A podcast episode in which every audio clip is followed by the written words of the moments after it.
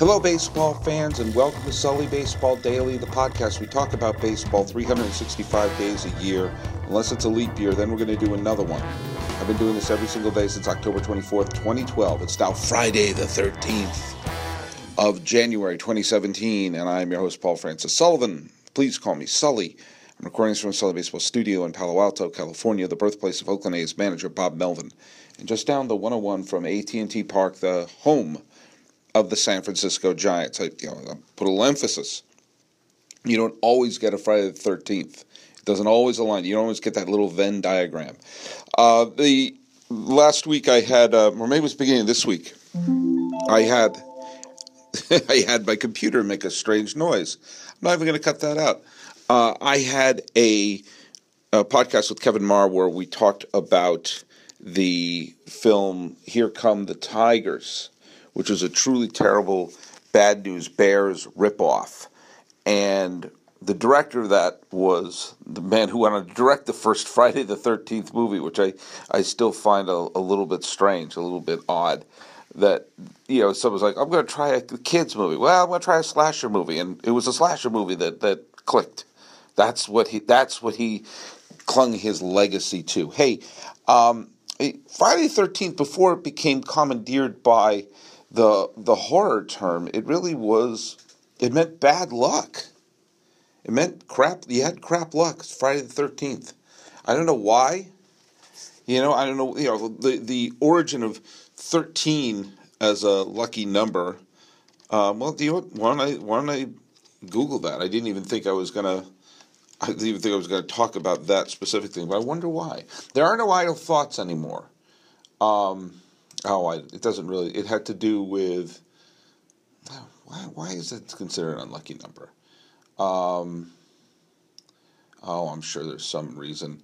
Uh, the number 13 is uh, the end of the Mayan calendar.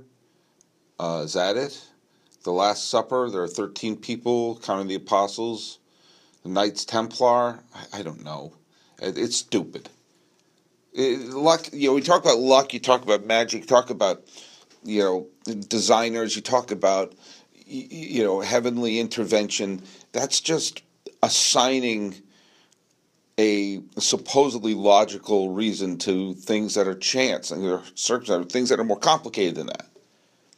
But we're going to talk about people who were unlucky on today's podcast.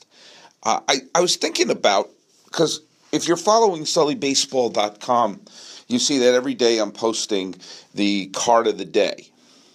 And there was and I do those in advance, so you know I don't have them well off, and I'm not doing them. I don't wake up in the morning, pick up a card, and start typing. Like they're they're you know they're, I spread them out pretty far in advance so I can you know get some sleep at night.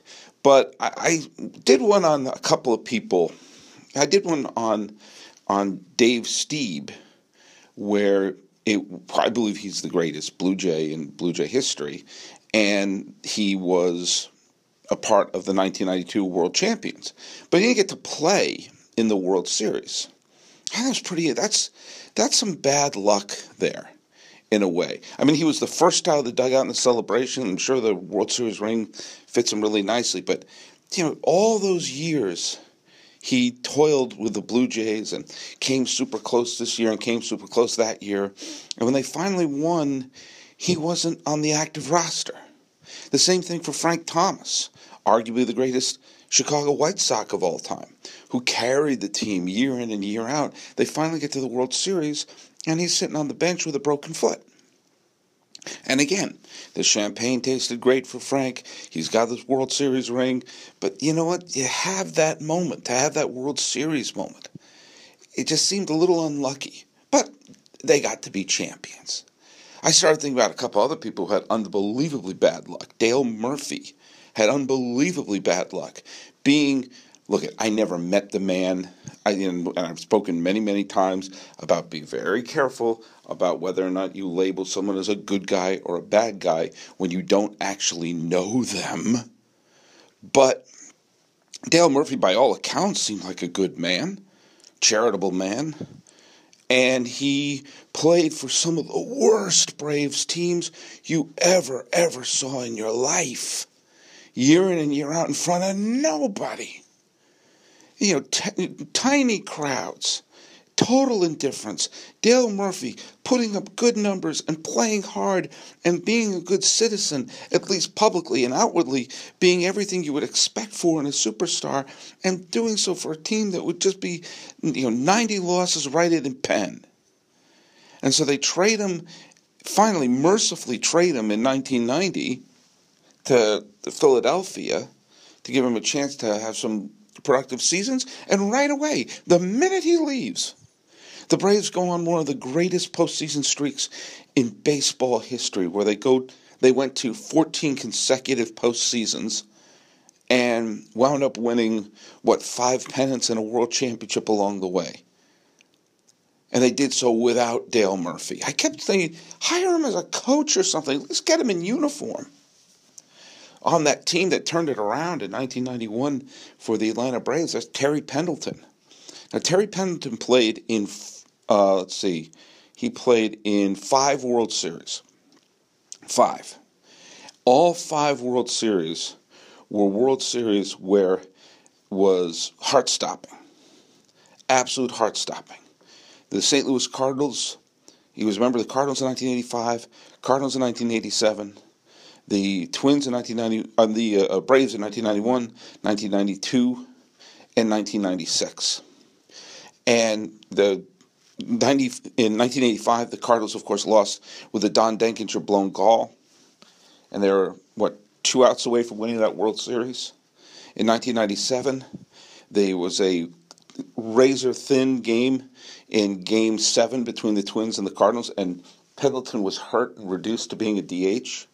1991 was the greatest World Series I ever saw where there was you know almost all the games were one-run games except for two of them, and then extra inning games, and you know, right down to the last pitch. 1992, with the Cabrera hit leading him into the World Series, almost every game of that World Series was super tight between the Blue Jays and Braves. And of course, 96, where the Braves took the two game to none lead, looked like they were romping their way to the World Series. And the Yankees came storming back. And Pendleton was on all those teams, and all those teams looked like they were going to win. And he never was on a winner. But Sully, the Braves won in 95. He got his ring in 95. He was on the Marlins in 95. In 95, Ter- Terry Pendleton took a job with Florida and missed the year they won the World Series. And the Braves reacquired him midway through the 1996 season, and there was a little bit of emotion as if to say, hey, we're clearly going to go back to back. And this time, Terry Pendleton, who won the MVP in 1991, was credited for being a big part in turning the team around, was going to get the ring that he so justly deserves. And it didn't happen. And that, the final attempt happened with the Yankee against the Yankees in '96. And of course, what happened in '96? The Yankees won the World Series, went on this huge streak. And I've talked about this ad nauseum. That Don Mattingly showed up to the Yankees in 1982, just as the Bronx Zoo Reggie Jackson years were ending, and it ended in 1995 with the Edgar Martinez double, and Martinez and uh, Mattingly was out of a job after that and he retired. And the Yankees went on to win the World Series and went on this amazing World Series run. He found the absolute perfect slot between Yankee pennants. 90, 1982 to 1995, the Yankees didn't go to the World Series once. Their best chance, and they only made the playoffs once his final year. Of course, they had a chance to win the World Series in 1994, but the strike wiped it out. So the Yankees go on a great World Series run. They finally bring Don Mattingly back as a coach in 2004. They go on the greatest collapse of all time, and they can't win the pennant. And so he goes off to LA, and the Yankees win the World Series again. I mean, that's horrible luck. That's horrible luck that he had. That's mind bogglingly bad luck. You know, I was taking a look at some of the players, like the players who played the most games without appearing in a World Series. Number one is Rafael Palmeiro. Number two is Ken Griffey Jr. Number three, Andre Dawson. Number four, Ernie Banks. Creeping up that list, by the way, with 2,500 career games without a World Series appearance, is Ichiro Suzuki, by the way.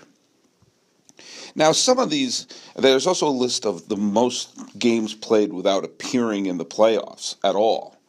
Um, and, you know, you got Ernie Banks at the top of that, Luke Appling, uh, Ron Santo is up there, Joe Torre, who made up for it as a, as a manager. There's a couple here that are kind of misleading. Like, slightly down the list at, uh, at nearly 2,000 games is Bob Bailey.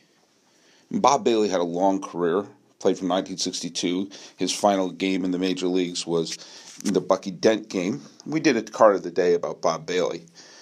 It's misleading because he actually has a World Series ring and was on the active roster in 1976. He was a member of the Cincinnati Reds. It's just Sparky Anderson didn't use any pinch hitters. So he could have played. He was on a team that won the World Series. He just didn't get in the game you know, it's and it's different than Dave Stieb, who was hurt, and Frank Thomas was hurt in those World Series. He could have, he was there, he was ready to bat. He could have gone in at any point. It's just when you have a lineup, when, when you have the DH in that World Series, and your team is Johnny Bench, Tony Perez, Joe Morgan, um, David Concepcion, Pete Rose, George Foster, Ken Griffey Sr., Cesar Geronimo, and using Dan Driessen as a designated hitter. Um, who are you pinch hitting for? Who, who are you going to say, hey, you know what? It's a, it's a clutch situation now. Got a runner on third late in the game. We need to drive that run in. I think I'm going to pinch hit for Tony Perez. I'm going to pinch hit for George Foster. No, so he didn't get in, but he, you know, was part of a World Series team and contributed to that World Series. When you take a look, I was looking at who of the current players, current currently cashing in paychecks in Major League Baseball has been waiting the longest to bust into a, a game in the majors, and it's Adam Lind and Matt Albers. And Matt Albers, I find kind of strange. I thought he would have eventually have played in the postseason. He's played between 2006 and 2016 as a left-handed relief pitcher with the Astros, the Orioles, the Red Sox, the Diamondbacks, the Indians, and the White Sox. All teams that have you know, made the postseason in the last 10 years. But he always seems to land on those teams at the wrong time. He lands with Houston while they're rebuilding. He lands with the Red Sox during the Bobby Valentine year. He goes to Arizona the year after they make it to the division series. Uh, he actually t- he did pitch for the Cleveland Indians, who were a wild card team in 2013, but they only played the one wild card game and he didn't get into it. So I guess that's kind of a Bob Bailey. He could have got into that too. But either way, I'd like to see him make it in. You know, I don't want to see a I don't want to see someone go through a nice long career and not not just eh, get into actor. Don't be so unlucky on this Friday the thirteenth. Adam Lind is, is super unlucky that he played all those years in Toronto. I mean, he played, you know, let's just call it nine seasons in Toronto and he had you know one very good year in 2009 and a couple other pretty good seasons. He was a good, solid player, and the uh, his final season in Toronto was 2014. And in 2015, he's in Milwaukee. 2016, he's in Seattle. And while that's going on, the the uh, Blue Jays are finally in the postseason. That's bad luck. I want to see the luck turn around for some of these players. I'd like to see some of these people who've never gotten into the postseason get in. So if you're like if you're a surefire contender, yeah, pick up Adam Lind, even if you use him off the bench. Just want to see that's always one of the things that I love seeing every year in the postseason is that person who has never been in it before finally get their shot. Because you know they'll savor it. You know they'll savor it big time. When you have a bunch of players on a team that wins, you know, that gets in, that gets in the postseason, and you know it's all their first time in it, there's something super special about that. I think about the Arizona Diamondbacks, who you know were the youngest team to win the World Series in terms of the length of their the history of the franchise. But when you look at the players on that team, it was loaded with the likes of Mike Morgan and Greg Swindell and Curt Schilling and and um, Steve Finley and Matt Williams and Mark Grace. There were tons of players who just had nice, big, long careers without a World Series title to go for it. And the fact that they all kind of convened in the desert, it was like a team of unlucky players. I mean, Mike Morgan played for 20 some odd years. He played for, I think they made teams for Mike Morgan. I think that's why they expanded. Okay, so we want to see more teams that employ Mike Morgan along the way. Players with bad luck all got together, and that team in Arizona, I'm going to go out on a limb, it's had some pretty amazing luck. then there's, of course, the people who have unbelievably good luck, like friend of the podcast, Lonnie Smith, who played in the World Series with four different teams, winning it three times. You know, you look up and you see you know, there's, uh, you know, Jay Johnstone playing with all those different teams. You saw uh, what's his name? Uh, Eric Hinske played in the World Series three straight years with three different franchises. Same with Don Baylor. Everywhere Mariano Duncan went, they went to the postseason. Everywhere John Lackey goes, they go to the postseason. Everywhere Danny Jackson went, they went to the postseason. And I can't help but think about the people who spent their entire career watching October from their couches. And some of them had wonderful careers. You know, the Hal Chases of the world, you know, played all those years, never got in once. Toby Harrah. How long did Toby Harrah play? How long did Buddy Bell play? I know they played a long time because every time I opened up a damn pack of baseball cards when I was a kid, there seemed to be either Buddy Bell or Toby Harrah in my pack. And they never got into a postseason game. And they must look up to someone beyond someone like, you know, someone like Bryant or Rizzo or or Posey or Jeter who who get in the postseason their rookie year and within the first year or so, oh, he got a World Series ring. This is really easy. But the people that no matter where they land, they land in the wrong place. You know, Matt Albers lands in the wrong place every time he goes to a new team, it's when they're not going to the postseason. But someone like Danny Jackson, every time, oh, look at this, I'm in another playoff series. Isn't it great? Isn't it fantastic? Luck. That's what it is. It's chance. It's coincidence. You know, a thing bounce here or there, and this player's in the World Series or that player's not in the World Series. You know, and on Friday the 13th, I'm looking at some of those teams and some of those players who were super unlucky. And I just want to see, you know, because it's strange because I've seen my team win the World Series several times, the Red Sox, and obviously I'm going to root hard for them.